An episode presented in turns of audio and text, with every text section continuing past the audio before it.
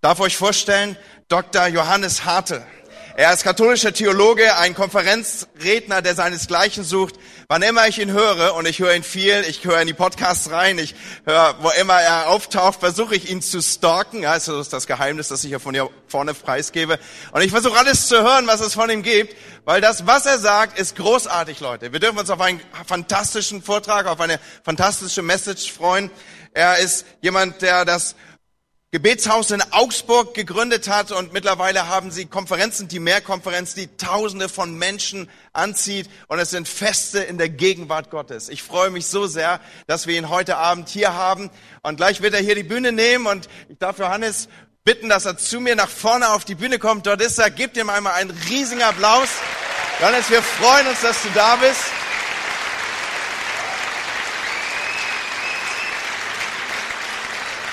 Und es ist uns eine besondere Ehre, dich da zu haben.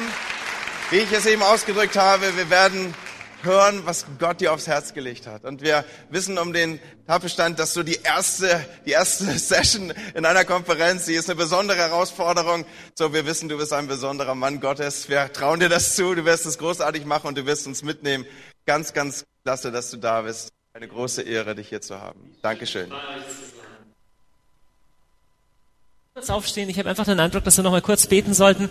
Ich, ich möchte euch, bevor ich irgendwie in was Lehrmäßiges oder was so reingehe, einfach nur das simple Wort sagen. Das, ihr Lieben, ist eine Zeit für Hoffnung. Das ist nicht eine Zeit für Resignation und die Zeiten werden immer schlechter und wer weiß. Ich habe Glauben, dass der Herr in Europa was Bahnbrechendes gerade tut und ich sehe es überall. Ja, ich, äh, ich habe das große das große Vorrecht, viel rumreisen zu können in ganz Europa und quer durch die ganze konfessionelle Landschaft. Und ich sage euch, der Herr tut etwas Neues und es ist was sehr Gutes. Und es ist keine Zeit für Rückzug, das ist eine Zeit für Angriff. Das ist keine Zeit für Resignation, für nach hinten schauen, sondern es ist eine Zeit für Mut, die, Kämpf, die, die Schwerter zu erheben und das Gesicht zu erheben. Und wenn du heute hier bist mit Entmutigung oder noch nicht genau weißt, ähm, wo es da hinläuft oder denkst, ja, was Welt, was wollen diese Freaks hier und die ganze Musik und sowas. Ich möchte dir ins Herz sprechen. Vielleicht, vielleicht geht es gar nicht in deinen Verstand rein, aber es geht ins Herz rein. Es ist eine Zeit für Hoffnung. Das ist keine Zeit zurückzuschauen, es ist eine Zeit für Hoffnung. Und Heiliger Geist, wir laden dich ein, heute Abend was Wunderbares hier zu tun und während dieser ganzen Konferenz was zu tun. Wir sagen, Bremen braucht dich, Norddeutschland braucht dich, unser Land braucht dich, aber wir wissen, dass du unterwegs bist. Du bist kein toter Gott, du bist auch nicht arbeitslos geworden in deinem Job und jetzt keine Ahnung, oder bist dabei, kurz dabei abzudanken oder sowas, sondern du bist der gleiche gestern und heute. Du hast was Gutes vor und du bist, du bist wunderbar. Heiliger Geist, wir empfangen deine Gegenwart in unserer Mitte heute, heute Abend. Wir empfangen dich, wir wollen von dir hören. Du bist der Lehrer, Heiliger Geist. Du bist der Lehrer, der uns in die ganze Wahrheit führt und wir brauchen dich. Ich bete, dass du uns heute Abend die Augen dafür öffnest, was es heißt, Weltbeweger zu sein. Herr, wir wollen lernen von dem einen Weltbeweger schlechthin und selber umgestaltet werden zu Licht und Salz der Erde. Das beten wir im Namen von Jesus heute Abend. Amen. Amen. Bitte nimm Platz, ihr Lieben. Ich freue mich total mit euch zu sein heute Abend. Ähm, jede Geschichte, die wir beim Herrn erleben, prägt irgendwie auch unser Denken. Und ich möchte euch kurz was mitgeben von meiner eigenen Geschichte. Ich hätte mir vor ein paar Jahren niemals vorstellen können, auf irgendwelchen Konferenzen zu sprechen. Und deswegen kurz ein Abriss, was ich mache. Hier wurde es in der Vorstellung schon gesagt, Gebetshaus oder so. Es klingt irgendwie total total eigenartig. Was machen wir da? Erstmal ganz, äh, ganz, ganz schematisch nur ein paar Worte zu mir selbst. Erstmal, wie schon gesagt, ich bin Johannes. Äh, für alle, die sich Sorgen machen, nein, ich werde heute Abend nicht über, weiß ich nicht, das Papstamt in besonderer Berücksichtigung der Fegefeuerlehre und Maria oder so. Okay, also alle von euch, die sich das erwartet haben, ich muss euch enttäuschen. Ähm, aber ich bin tatsächlich katholischer Theologe, versuche aber trotzdem sonst ganz normal zu sein. So. Äh, im, im Rahmen meiner Möglichkeiten. Äh, das, Norma das Normale fängt schon, äh, fängt schon bei der Familie an. Wobei, nee, stimmt eigentlich nicht. Ähm, also ich habe eine Frau und vier Kinder. Das ist heutzutage eigentlich nicht so normal. Nee, wir ziehen das so ganz klassisch durch. Eine Frau, vier Kinder. Ne? Gibt, gibt, gibt, gibt heute auch... Ne? Ja, total, total Counterculture. Also ich meine so, Heute gibt's ja alles, vier Frauen und ein Kind oder also wie auch immer, ein Kind von drei Männern, keine Ahnung. Also eine Frau, vier Kinder. Ähm, Ja, ihr, ihr wollt bestimmt wissen, wie die aussehen. Ja, die, die, die sehen so aus. Ähm, das ist meine liebe Familie. Also das Große ist meine Frau. Wie ihr schon vermutet habt, das andere sind meine Kinder. Und was wir machen, der Herr hat uns aufs Herz gelegt, ein Gebetshaus zu gründen. Total komische Geschichte. Gebetshaus, das ist also wirklich, wie der Name schon sagt, ein Haus. So sieht es von außen aus. Und das war früher ein Fitnesscenter. Wir finden das ganz passend, ja so auch bis heute noch und so. Nur innen ist es ein bisschen anders. Erst wenn du reinkommst, äh, erstmal, ja, so willkommen, es sieht, nochmal ganz normal aus und so. Und dann haben wir noch so, so Kaffee und so. Einfach ein bisschen, dass ihr euch vorstellen könnt, wo ich herkomme. Und das Besondere ist, im ersten Stock gibt es einen Raum, der ist nicht mal so besonders groß. Da passen vielleicht 100 Leute rein. Und das ist unser Gebetsraum. Und das Besondere an dem Gebetsraum ist, dass da gebetet wird und zwar eigentlich halt immer. Ne? So, wir haben das etwa vor zehn Jahren begonnen, aber wir haben seit über fünf Jahren nicht mehr aufgehört. Das bedeutet, egal wann du hinkommst, du kannst am Nachmittag um drei reinkommen. Manchmal sind nur, vielleicht nur fünf oder nur zehn Leute drin, aber manchmal ist es auch voll, manchmal sind so 60, 70 Leute oder was drin. Bei Tag und bei Nacht, nachts um fünf, nachts um zwei, vormittags um neun, abends um elf, wird Jesus angebetet. Und das seit über fünf Jahren, und zwar aus dem wesentlichen Grund, einfach nur, weil Jesus es wert ist, Tag und Nacht angebetet zu werden. Und, und, und was das Wunderschöne ist, ist, dass es bei uns Christen aus allen Kirchen und christlichen Konfessionen aus der Stadt und aus der Umgebung sind, die zusammen das tun. Und das nächste, was bei uns schön ist, ist, dass schwerpunktmäßig junge Leute das tun. Übrigens entstehen ähnliche Gebetshäuser an ganz vielen Orten. So auch hier in Bremen gibt es ein Gebetshaus. Ich weiß nicht, ob die Leute davon hier sind, aber ja, total gut, dass ihr hier seid, so was passiert.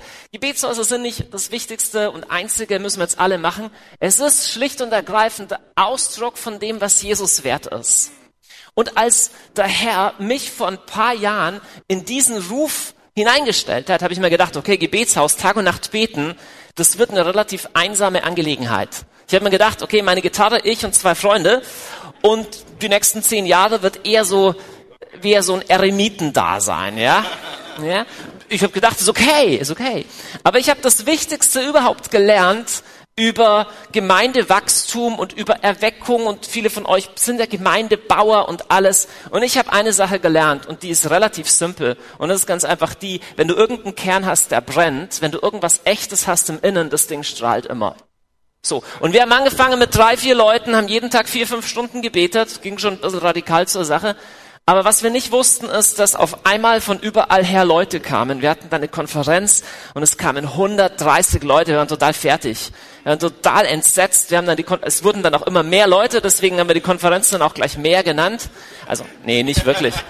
nicht wirklich deswegen, aber es war einfach eine Konferenz, wo auch Tag- und Nachtgebet im Mittelpunkt stand. Und nach ein paar Jahren irgendwie sah die dann so aus und wir haben schon gedacht, okay, was passiert jetzt? Gebetskonferenz und so.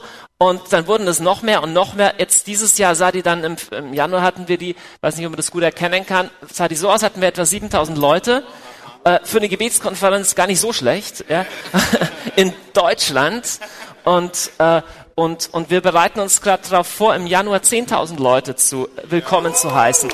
Und, und ich, ich sage das im Wesentlichen, um Glauben zu wecken. Übrigens auch Glauben zu wecken, ruhig mal einfach was Krasses und Radikales durchzuziehen. Einfach zu sagen, komm, wir beten mal in der Früh bis nachts und die ganze Zeit durch. Total egal, ob jemand dazukommt. Einfach mal was Kühnes für den Herrn machen. Und ich möchte auch Hoffnung wecken und zu sagen, sowas Ähnliches passiert momentan in ganz Europa. Ich bin, ich bin äh, Mitglied von so einer kleinen wilden Gruppe. Wir werden da noch mehr an die Öffentlichkeit treten, aber wir glauben, dass es an der Zeit ist, dass wir alle verfügbaren Kräfte, die wir überhaupt haben, quer durch alle Kirchen, mobilisieren und sagen, Leute, lass uns doch mal, was, was könnten wir denn tun, dass in den nächsten zehn Jahren so von der europäischen Bevölkerung, sagen wir mal, vielleicht mal so, müssen ja gar nicht alle 900 Millionen sein. Es wäre schon schön, wenn es nur 100 Millionen wäre. Wie wäre es denn, wenn die nächsten zehn Jahre 100 Millionen Menschen zu Jesus finden würden? Kann sich total crazy anhören, ist es vielleicht auch, aber ich habe Glauben dafür. Und es versammelt sich gerade ein bisschen unter diesem Schlagwort Europe shall be saved. Ich habe Glauben dafür, dass der Herr Europa erretten will. Denn, ihr Lieben, über das werde ich heute Abend sprechen, das Evangelium hat an seiner Attraktivität und an seiner Power überhaupt nichts verloren. Nur das Problem ist, so viele wie ich auch kannten das Evangelium nicht. Und wenn du mir vor etlichen Jahren erzählt hättest, dass ich mal irgendwie so da stehen würde oder irgendwie jeden Tag, weißt du, unsere Leute beten vier Stunden pro Tag, unsere jungen Leute, ist etwa, etwa 70 Leute, die das vollzeitlich tun. Das ist total krass. Und fasten auch noch und so ganz altmodisch und so. Und wenn du mir das vor ein paar Jahren erzählt hättest, ich hätte, ich hätte die Krise bekommen. Ich komme aus einem normalen, volkskirchlich geprägten, aus einer katholischen Familie und ich wollte nie bewusst irgendwie, weiß ich nicht, ungläubig leben. Ich habe das als Kind schon gelernt, irgendwie in die Kirche gehen und so. Aber ich habe ich hatte das Problem, alles was mit Kirche und Gottesdienst zu tun hatte, war unendlich langweilig und all das, was mich angezogen hat und alles, was cool war, da haben meine Eltern gesagt, das ist aber Sünde.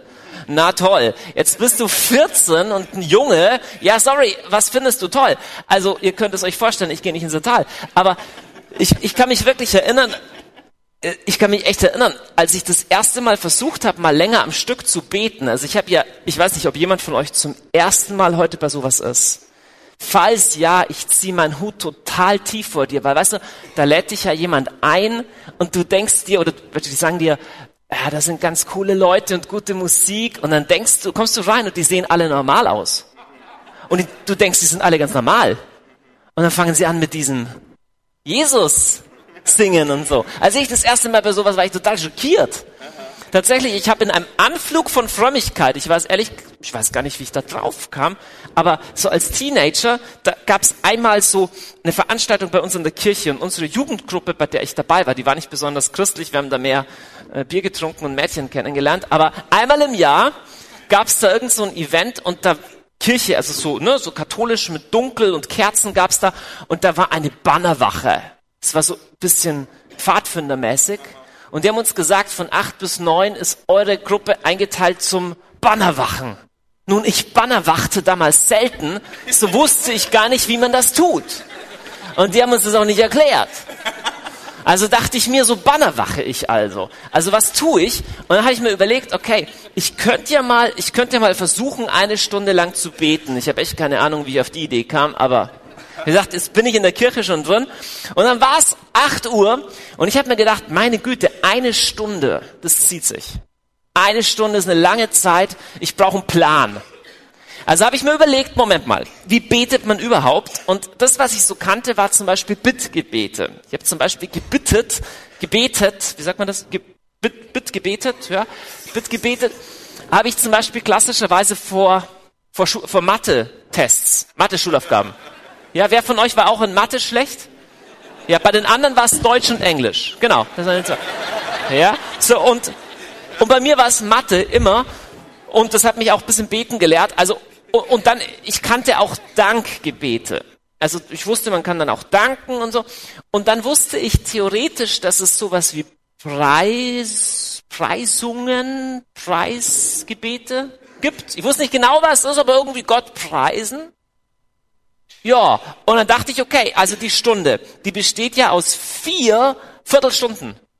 Ja, ist so. Ja, und so dachte ich mir, ich könnte ja anfangen, also ich könnte eine Viertelstunde, könnte ich ja Gott danken. Das schien mir höflicher, damit zu beginnen. Und ich könnte dann eine Viertelstunde ähm, bitten, da fällt mir bestimmt was ein, weil es standen auch Schulaufgaben an und so, ne? Und äh, dann könnte ich eine Viertelstunde preisen, war war, war mir nicht so sicher, wie das geht, aber ich war zuversichtlich. Und dann dachte ich mir, die letzte Viertelstunde, ja, die wird irgendwie schon rumgehen. Ja, und so startete ich in meinen ersten Versuch, eine Stunde zu beten. Ich habe auf die Uhr geschaut, meine Armbanduhr, es war 20.00. Und so fing ich an zu danken, und zwar für alles, was mir anfiel. Weil ich wollte ja lang danken. So dankte ich für meine Gesundheit, für meine Eltern, für meine Freunde, dass wir in einem sicheren Land leben und dass es mir gut geht. Als ich fertig war mit allem zu danken, was mir einfiel, habe ich wieder auf die Uhr geschaut. Es war 20 Uhr 0 und 40 Sekunden. Ja, ihr lacht, aber für mich war es, ja. Ich habe dann angefangen zu überlegen, ich habe gedacht, okay, ich kann ja vielleicht den Radius von meinem Danken erweitern, indem ich zum Beispiel meine Freunde nicht nur im Kollektiv dank, also für die danke, sondern einzeln. Und zwar mit Vor- und Nachnamen. Und ich, ich hatte, ich hatte nicht so viele Freunde, ja schon ein paar und so. Und dann Körperteile habe ich dann auch einzeln durchgedankt. Und am Schluss, ähm, am Schluss habe ich mir gedacht, ich kann ja irgendwo in der Bibel, das wusste ich noch, steht irgendwo, man kann für alles danken. Und dann standen diese Kerzen auf dem Altar und ich habe also tatsächlich, es muss unter uns bleiben, sag das nicht weiter, weil es ist schon ein bisschen peinlich, aber ich habe also für die, für die Kerzen einzeln gedankt. Ja. Und als ich mit der letzten Kerze links fertig war, mit der letzten, die da stand, habe ich auf die Uhr geschaut und es war 20 Uhr zwei. Und seither habe ich totales Verständnis für alle, die total, total sich nicht vorstellen können, warum man überhaupt betet. Und ihr Lieben, heute stehe ich jemand, als jemand von euch, der nichts lieber tut, als zu beten, nichts lieber tut, als Jesus anzubeten. Und die Frage, die ich mir ständig stelle, was hat sich geändert? Was ist denn jetzt anders? Und ich habe drüber nachgedacht und es gibt ja diese klassischen frommen Sprüche, dass man sagt, Gebet, Gebet ist Zeit mit Gott verbringen. Habt ihr das schon mal gehört? Zeit mit Gott verbringen? So, schau mal her, wenn dich jemand einlädt, ob du Zeit mit ihm verbringen möchtest. Stell dir vor, du bekommst eine Einladungskarte, würdest du bitte Zeit mit mir verbringen? Würdest du dich drauf freuen oder nicht? Genau, kommt drauf an. Sehr richtig. Und auf was kommt es an? Ich behaupte, es kommt an auf zwei Fragen. Okay? Und die zwei Fragen wären, naja, das erste, wenn du irgendeine Karte von jemand bekommst, sehr richtig. Wer lädt mich überhaupt ein? Und zwar, mal die entscheidende Frage ist, wie ist die Person drauf? Wie ist der? Es kann jemand extrem langweiliger sein, es kann jemand sein, der Mundgeruch hat, es kann jemand sein, der immer nur von sich selber redet. Oder eine unglaublich tolle Person oder irgendein wichtiger, jetzt hätte ich fast gesagt Präsident, äh, ein wichtiger Politiker, einflussreiche Person, ich muss ganz vorsichtig sein mit dem Thema. Ähm, aber die erste Frage wäre, okay, der, der mich einlädt, wie ist die Person? Okay, wenn jemand wunderbar ist, will ich gerne Zeit verbringen. Wenn jemand nicht wunderbar ist, dann nicht. Das ist aber nicht das Einzige. Jetzt stell dir vor, du wärst eingeladen in eine Party von lauter wunderbaren Leuten, ganz berühmten und tollen Leuten. Würdest du dich dann freuen, hinzugehen? Auch noch nicht sicher, weil es kann sein, dass du sagst, hey, ich habe gar nichts zum Anziehen oder ich passe da gar nicht hin oder ich weiß gar nicht, ob die mich da wollen. Vielleicht hast du nur die Einladungskarte gewonnen. Oder kennst du das Ding? Du bist eingeladen von einem Teil deiner Verwandtschaft zu irgendeiner Hochzeit, aber dieser Teil der Verwandtschaft mag deinen Teil der Verwandtschaft nicht und du weißt, du bist nur eingeladen, weil du eingeladen werden musst. Und dann hoffst du, dass der Dackel krank wird oder das Auto kaputt ist und du sagst, Entschuldigung, im März nächstes Jahr, nee, Dackel krank, geht nicht. So? Ja, kennst du das? Ja, so die zweite Frage ist irgendwie die Person, die einlädt. Wie empfindet die für dich? Weißt du, diese Leute, wollen die mich da oder wollen die mich nicht?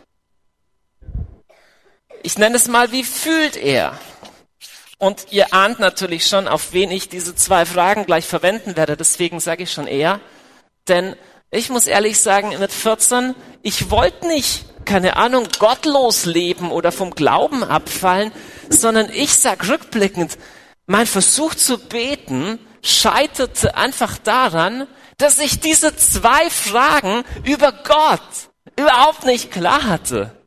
Und wenn Menschen diese Fragen über Gott nicht klar haben, dann bringt weder ein moralischer Druck was, noch eine Tradition was, noch einfach nur das jetzt komm, doch mach doch mal, noch, ihr Lieben, eine coole Show außenrum.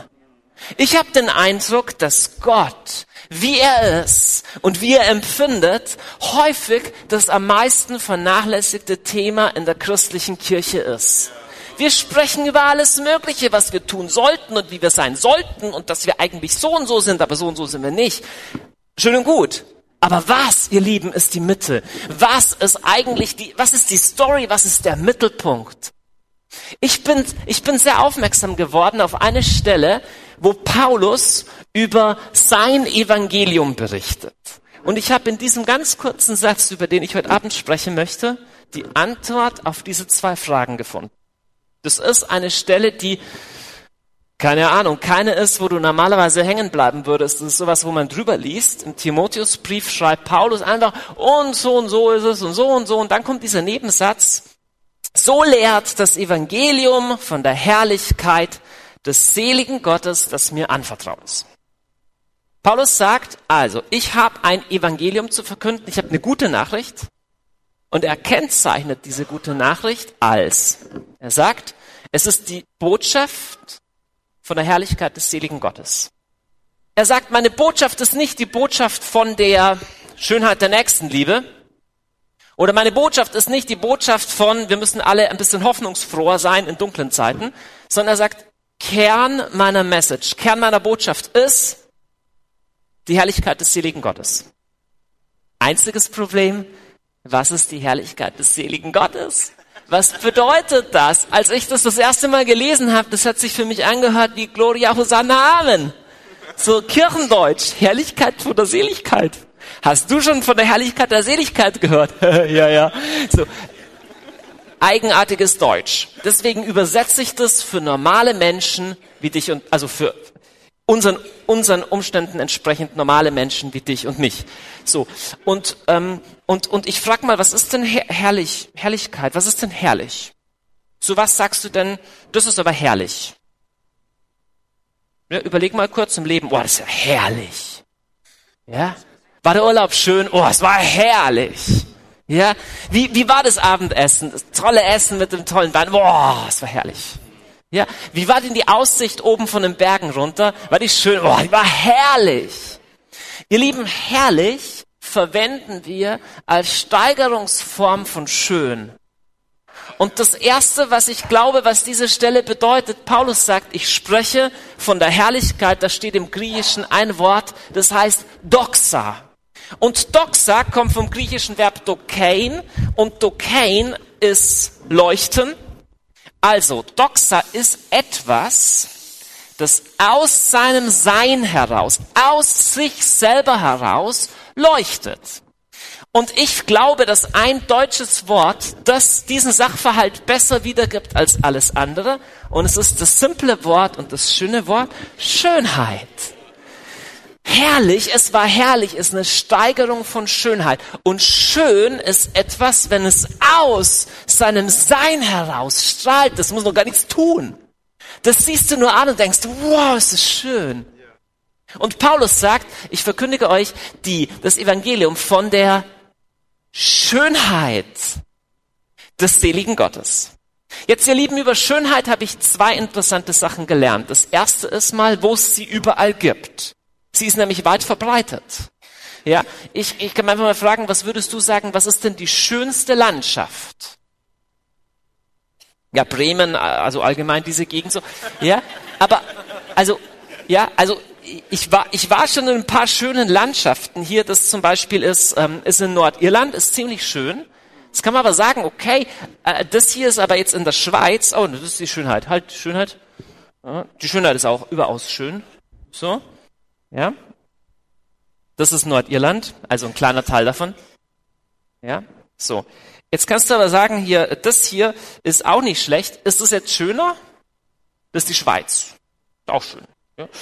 Hm, was ist eigentlich so? Ist eigentlich, ja, ist eigentlich so Grand Canyon oder so Wüste, ist das schöner?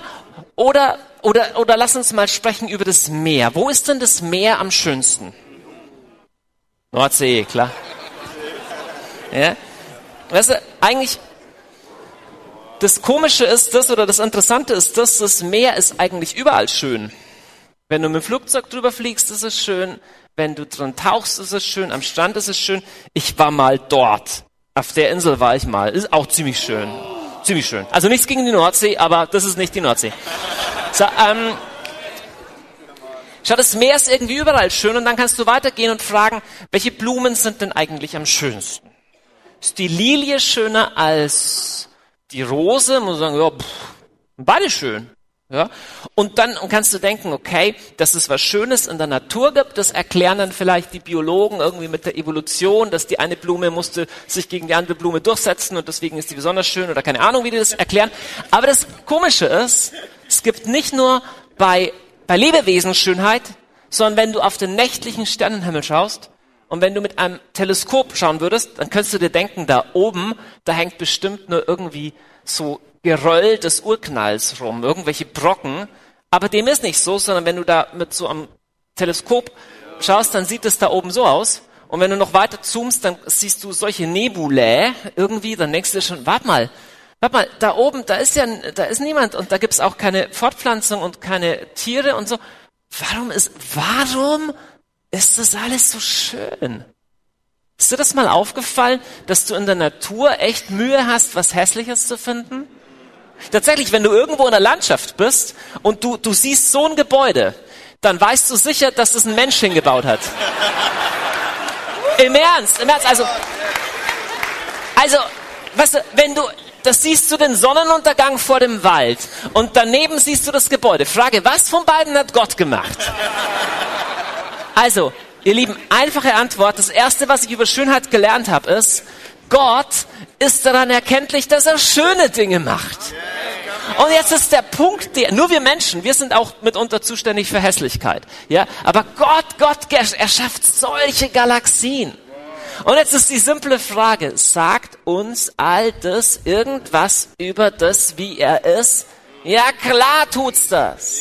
Logisch, schau mal her, wenn du ein Buch liest und das Buch ist unendlich intelligent, okay, da stehen total gescheite Sachen drin. Was ist intelligenter, das Buch oder der, der es geschrieben hat? Ja, du musst nicht tief nachdenken, ja. So, wenn du all diese Sachen siehst, du willst mir ehrlich erklären, dass Hey, wir haben manchmal ein Gottesbild von irgendeinem langweiligen oder gelartigen, nebelartigen Wesen, das wabert und die Abstraktion der Abstraktionen ist, aber eigentlich weiß man nicht genau, was er ist und weit weg, höchstens daran interessiert, dass wir, dass wir brav sind. Hey, er ist derjenige, der nicht nur die Symphonien erschaffen hat, sondern die Töne, aus denen Symphonien überhaupt entstehen können und die Schallwellen dazu. Wenn du ein Parfum toll findest, ich liebe Parfums übrigens, er hat sogar die Möglichkeit erschaffen, dass es sowas wie Duft gibt. Wenn du jetzt gerade verliebt bist oder es mal warst oder es gern mal wieder wärst, er hat die Schönheit von Menschen und das Gefühl, das du dabei hast, wenn du dich verliebst, selber erschaffen. Wenn du einen schönen Rotwein schätzt, wenn du gerne mit einem Ski runterfährst oder beim Surfen auf irgendeiner Welle reitest oder auf dem Gebirge oben runterblickst oder eine Kunstausstellung gehst oder was auch immer, erzähl mir nicht, dass die Quelle und der Ursprung von alledem weniger interessant ist als das, was rausgekommen ist. Er ist die Summe von alledem. Und und ihr Lieben, für mich war das eine Offenbarung, weil ich habe echt ich habe gehört, dass er der liebende Vater ist und dass er auch das Schäflein, wenn es sich mal verläuft und alles, ja, das stimmt auch. Aber ich weiß nicht, ich hab, mir hat nie jemand gesagt, dass er schön ist. Und Paulus ruft es raus und sagt, ich habe für euch das Evangelium von der Schönheit Gottes. Ihr Lieben, der Mensch ist, ist, ist geschaffen auf Schönheit hin, weil Gott schön ist. Und hier kommt die zweite Sache, die ich echt gelernt habe. Und das war, als ich mit meiner Frau am Strand einmal spazieren ging in Tel Aviv. Und da ist die Sonne untergegangen, gerade über dem Meer. Okay, und wenn du schönes Wetter hast und Sonnenuntergang am Meer, das ist schon ziemlich schön. So, und zwar, das war wirklich so dicke rote Fleischtomate in purpurnem Glitzer, das sah spektakulär aus. Und jetzt der Strand war voll mit Leuten, und zwar Jogger und Leute, die von der Arbeit kamen und Leute, die ihre Hunde, Hundegasse geführt haben.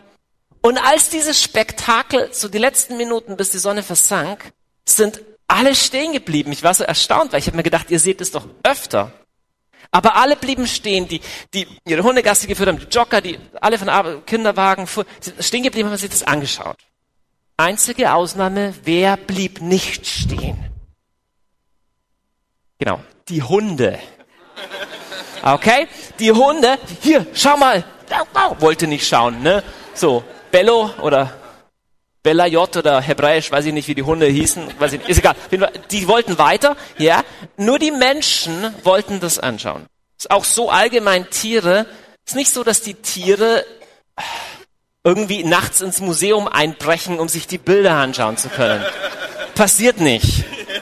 Nur wir Menschen, wir sind das mit Schönheit. Auch der Biber, der baut sich auch äh, äh, der baut sich auch ein Bau, aber der käme nie auf die Idee, irgendwo farbiges Papier abzuknabbern und das reinzukleben, einfach nur weil es schön ist.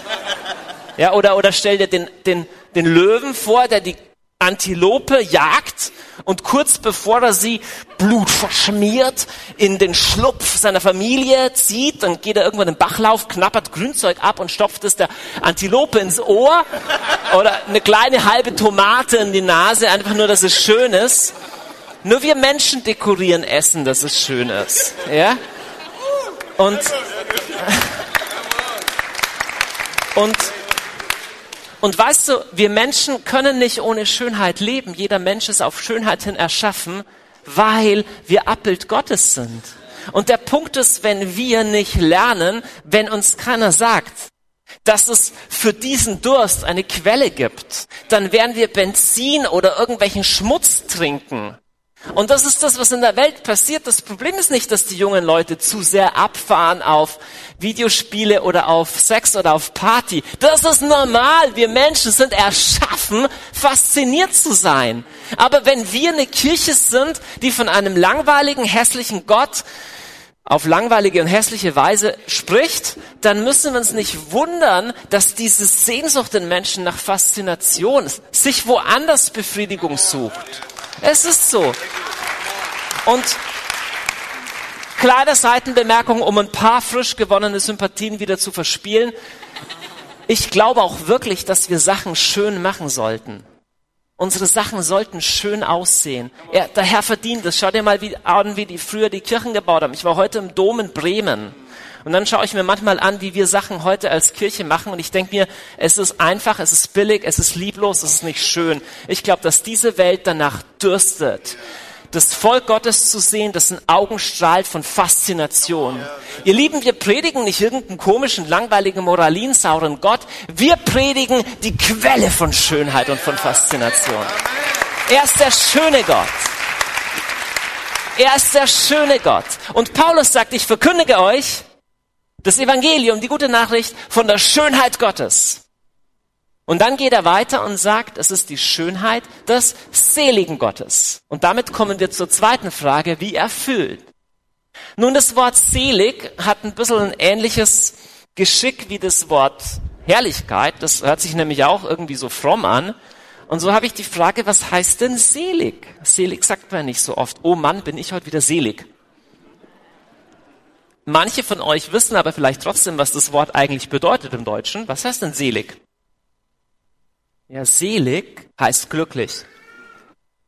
Im Griechischen steht da kein komisches Kirchenwort, sondern da steht Makarios. Und Makarios bedeutet glücklich. Okay?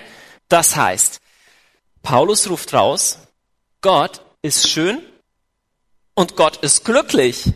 Und jetzt wird's echt interessant, weil ich nicht weiß, ob du schon viele Predigten über die Tatsache gehört hast, dass Gott glücklich ist.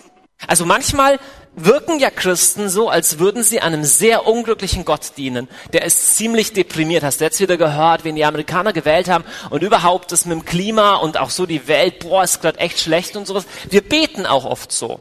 Nur so, Gott, du weißt eh, es ist ziemlich schlecht alles gerade und dir geht's wahrscheinlich auch schon ganz schlecht. Ich, ich, ich, ich hoffe, dass du es überhaupt noch machst. Du machst den Job auch schon ziemlich lang jetzt, ja. Ja, so. Äh, darf ich dir was sagen, ihr Lieben? Gott ist glücklich. Es geht ihm richtig gut. Ja, das ist das Erstaunliche. Wir sehen einfach so oft unsere kleine irdische Perspektive und ich, ich fliege viel und das ist irgendwie sehr nett, weil ich habe was rausgefunden übers Fliegen. Jetzt kommt eine ganz tiefe Einsicht und die Einsicht ist, oben ist das Wetter immer gut. Ja? Oben strahlt die Sonne immer und dann sagst du, aber warte mal, Johannes, was erzählst du mir, dass Gott glücklich ist? Du weißt nicht, was in meinem Leben passiert ist, welches Drama da passiert ist, was bei uns gerade los ist. Und ich muss ehrlich sagen, ich weiß es echt nicht. Und ich will nicht leichtfertig über schweres Leid hinwegreden. Das ist überhaupt nicht meine Absicht. Aber der Herr ist der Herr. Und er sitzt auf dem Thron. Und wenn ich im Regen und im Nebel stehe, ist es nicht so, dass deswegen die Sonne Therapie braucht. Ne? Oder die Sonne kurz davor ist abzudanken, er sagt, oh Mist, da unten ist so viel Wolken. Wenn ich nur die Wolke und den Regen sehe, dann liegt es daran, dass ich nicht hoch genug steige. Denn oben ist der Himmel immer blau, ihr Lieben. Und es gibt Zeiten des Trauerns, es gibt Zeiten der Wiederherstellung, aber wir brauchen dann auch Zeiten des Aufsteigens, wo wir aus einer höheren geistlichen Perspektive sehen, er ist der glückliche Gott und was er, was ihm gefällt, das vollbringt er. Wie, wie empfindet er für dich? Wir lesen ähm, im Epheserbrief gleich im ersten Kapitel dieses erstaunliche Wort, dass er uns erschaffen hat vor Grundlegung der Welt, dass er dich sogar erwählt hat vor Grundlegung der Welt. Das finde ich überaus interessant, weil weißt du, vor Grundlegung der Welt, da gab es noch keine Probleme. Das ist nicht so, dass er dich erschaffen hat, weil er, weil er dich brauchte. Also ich habe jetzt echt eine schlechte Nachricht für dich, aber Gott braucht dich nicht. Ja, das Universum würde komplett ohne dich funktionieren. Vielleicht sogar ein bisschen besser.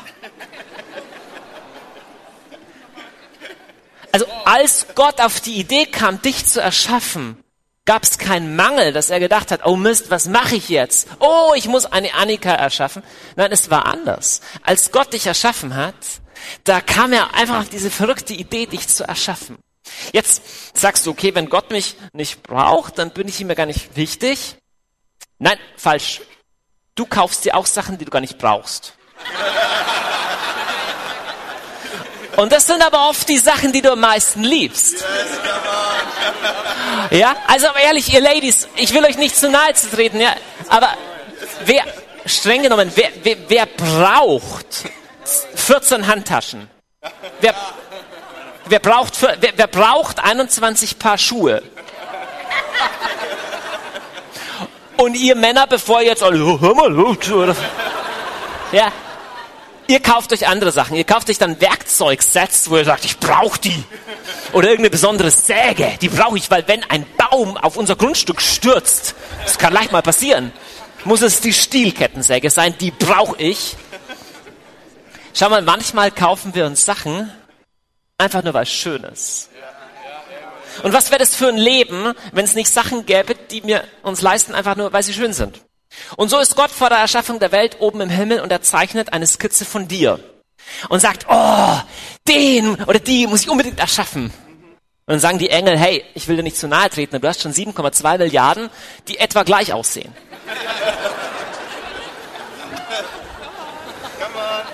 Und muss es wirklich sein? Brauchst du die? Und Gott sagt, ah, okay, du hast mich erwischt. Ich brauche sie nicht, aber ich will sie einfach.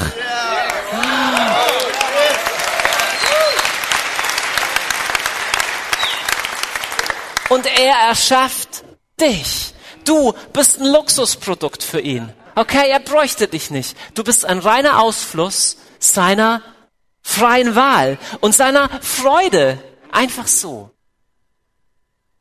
Auf die Frage, wie Gott für dich empfindet, bin ich am massivsten gestoßen worden, als ich einmal, ich heiße Johannes und deswegen liegt mir auch das Johannesevangelium irgendwie nahe und ich war einmal in der Stadt, wo der Tradition nach der Johannes gelebt hat und wo er auch sein Evangelium geschrieben hat, nämlich in Ephesus.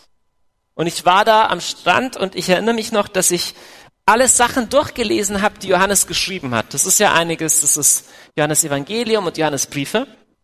Und mir ist aufgefallen, dass in diesen Schriften von Johannes ein Wort ständig vorkommt und es ist das Wort Liebe. Er nennt sich selber auch nicht mal Johannes, sondern er nennt sich selber der Jünger, den Jesus liebte. Und am wildesten wird es im ersten Kapitel vom ersten, äh, im ersten Kapitel vom ersten Johannesbrief oder erster Johannesbrief allgemein. Da sagt er, Gott ist die Liebe und deswegen bleibt in der Liebe. Wenn ihr einander liebt, dann ist die Liebe Gottes zu euch vollendet. Geliebte Brüder, an der Liebe erkennen wir, dass die Liebe Gottes. Ich habe mal gezählt, es war irgendwie innerhalb von vier oder fünf Zeilen, glaube ich, 17 Mal Liebe. Liebend und deshalb in der Liebe. Und wenn ihr einander liebt, dann ist die Liebe Gottes in euch. Lieben, lieben, geliebt, Liebe, liebend, Liebe, liebt, lieben, liebt, geliebt. Und ich habe nachgedacht und habe mir gedacht, hey, ich meine, Paulus hat echt auch gute Sachen geschrieben, ne? So, Neues Testament, so, äh, vieles. Aber es gibt bei keinem anderen von diesen neutestamentlichen äh, Schriftstellern diese unglaubliche Betonung auf dem Thema Liebe. Bei Jakobus nicht, bei Petrus nicht, bei den anderen Evangelisten nicht und bei Paulus auch nicht. Und ich saß buchstäblich an dem Strand von Ephesus und, und ich habe überlegt, warum bei Johannes? Warum ausgerechnet bei ihm? Und dann wurde es mir mit einem Schlag auf einmal bewusst.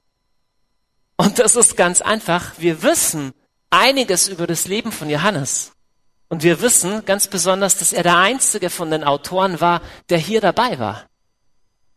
Der nicht weggelaufen ist. Wir lesen, dass er und Maria unter dem Kreuz standen. Und er war dabei, als er den schönsten von allen Menschen sah. Weißt du, Johannes verkündet es so wunderbar, voll Gnade und voll Wahrheit. Der inkarnierte Logos. Jesus wird im Johannesevangelium so gezeichnet als der, als der Schöne. Die Leute, das ist cool. Da wollen sie ihn verhaften. Dann schicken sie Soldaten, ihn zu verhaften. Dann kommen sie zurück. Und dann sagen sie, hey, wo habt ihr Jesus? Habt ihr nicht verhaftet? Sie sagen nur, noch nie hat ein Mensch so geredet wie dieser Mensch. Na toll. Also, Jesus hatte so eine entwaffnende Ausstrahlung, so was Faszinierendes, dass selbst seine Gegner sich dem nicht entziehen konnten. Und Jesus war der glücklichste aller Menschen. Weißt du, warum Gott glücklich ist? Ich darf jetzt mal hier ein bisschen, bisschen stark vereinfachend, ja? Ähm, weißt du, warum Gott glücklich ist? Weil er alles tut, was ihm gefällt. Er ist nicht, nicht abhängig von jemandem. Und Jesus genauso, er sagt, ah, richtet dem Herodes aus, hm, mich umbringen ist gerade schlecht. Ja, weil heute Morgen und am dritten Tag muss ich noch Kranke heilen und Tote auferwecken. Und wann und wo ich sterb, bestimmt immer noch ich selbst. Danke für die Nachricht. So, also er, Jesus ist so total, total ruht in sich selbst. Und hier ist Johannes. Und er sieht den schönsten und den glücklichsten aller Menschen, der einfach Einfach nur, weil es schön ist, einfach nur umsonst, einfach nur gratis sich verschenkt. Weißt du, ich habe vorher gesagt, du, du kaufst ja auch Sachen, die du nicht brauchst. Und manchmal geben wir auch Sachen her, die schön sind, und dann antwortet jemand drauf, das hat's aber nicht gebraucht.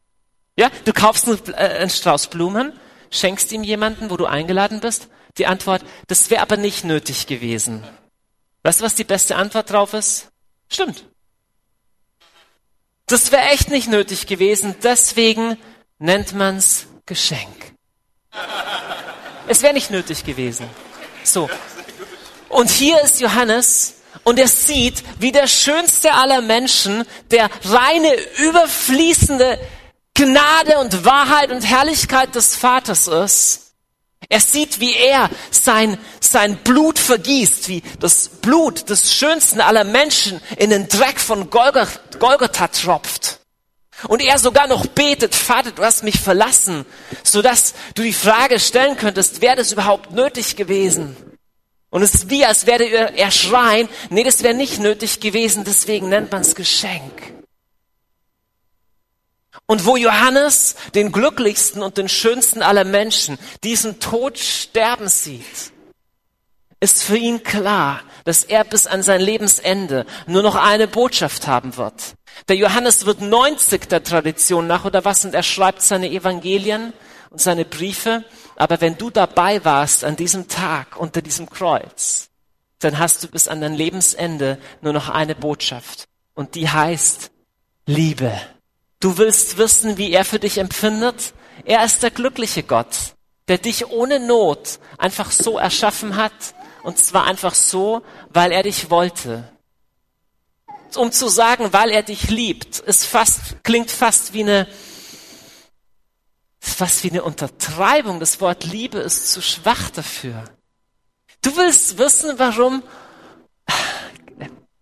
Warum ich gerne bete? Du willst wissen, was der Unterschied ist zwischen diesem jungen Mann, der ich war, der sich eine Stunde lang zwingen musste ins Gebet und weißt schon es nicht, dass ich einfach frömmer geworden bin und Zähne zusammengebissen und jetzt wird endlich mal gemacht und sowas.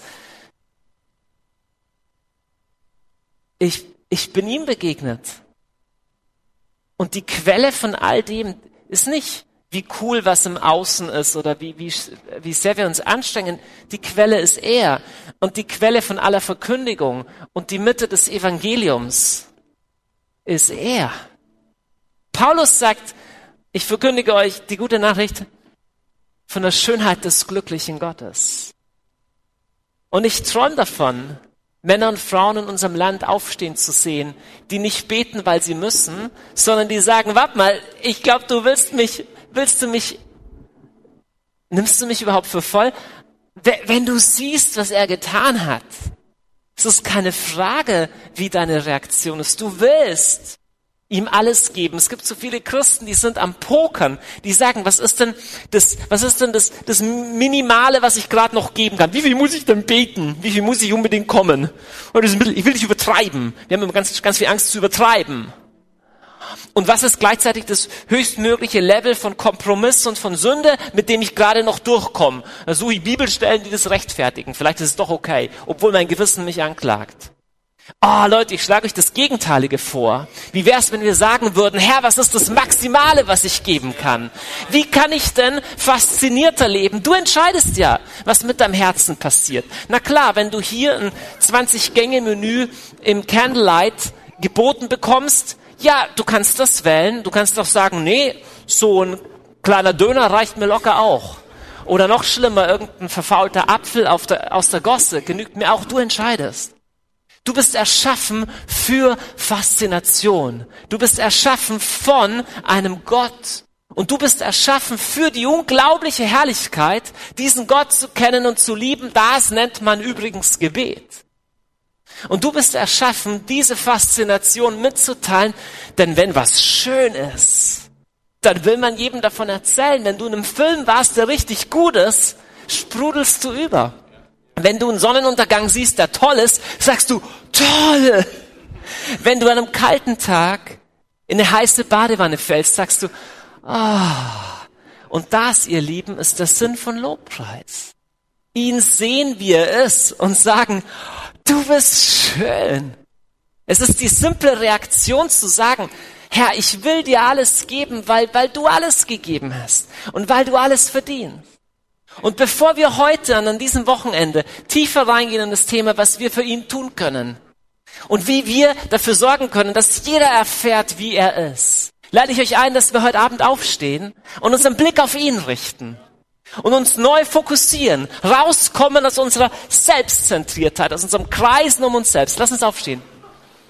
Um, um unsere kleinen Probleme, lass uns den Blick erheben. Ihr Lieben, wenn du durch die Wolkendecke durchstartest, oben leuchtet, oben scheint die Sonne. Und manchmal nervt uns das, weil wir sagen, aber ich bin trotzdem nass und mich friert, weil bei mir regnet's grad. Ich lade dich heute Abend nicht ein, das zu verleugnen. Wenn es in Deutschland regnet, regnet es und trotzdem ist oben die Sonne.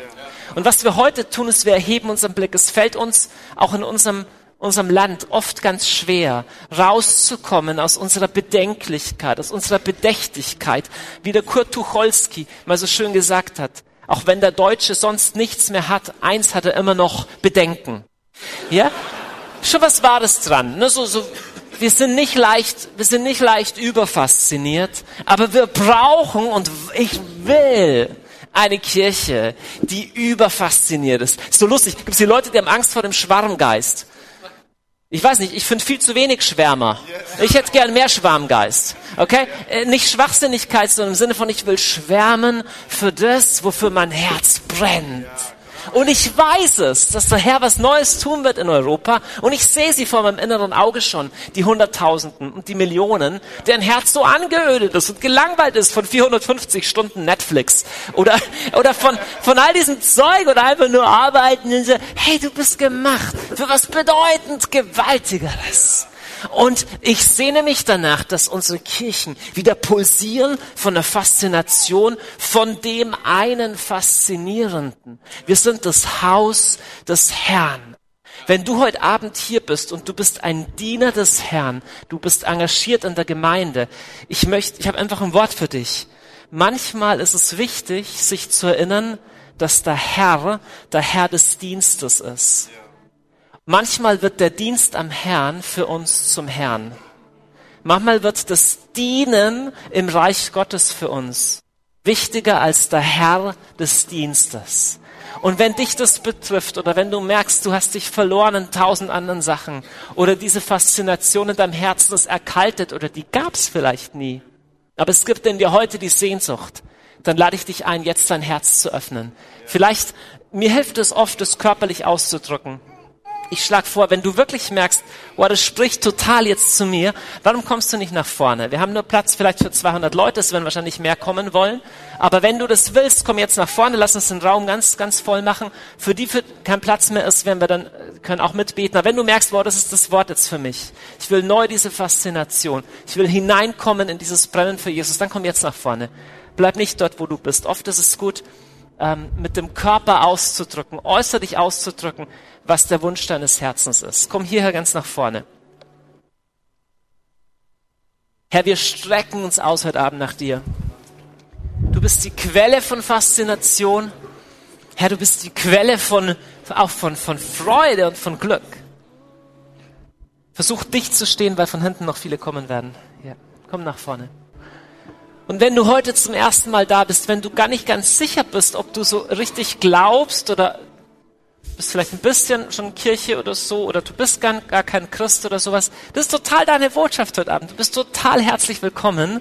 Du kannst in einem ganz einfachen Akt mit diesem Jesus sprechen. Der ist real. Du kannst ihm sagen, Jesus, das, was ich da gerade gesehen habe, dass er so gestorben ist am Kreuz, das, das glaube ich. Und ich will das heute in mein Herz ganz tief reinlassen. Und Heiliger Geist, wir laden dich jetzt ein, zu kommen und zu wehen. Mit einer frischen Welle, von Faszination. Und ich sage, dass diese Nebel von Bedenken und Bedächtlichkeit und Zeug, dass die jetzt weichen müssen. Ich sage auch, dass so depressive Gedanken, es sind etliche hier, die unter depressiven Gedanken leiden und das sowas wie so ein Nebel, der immer wieder sie runterzieht. Ich sage, dass sie jetzt gehen müssen im Namen Jesu.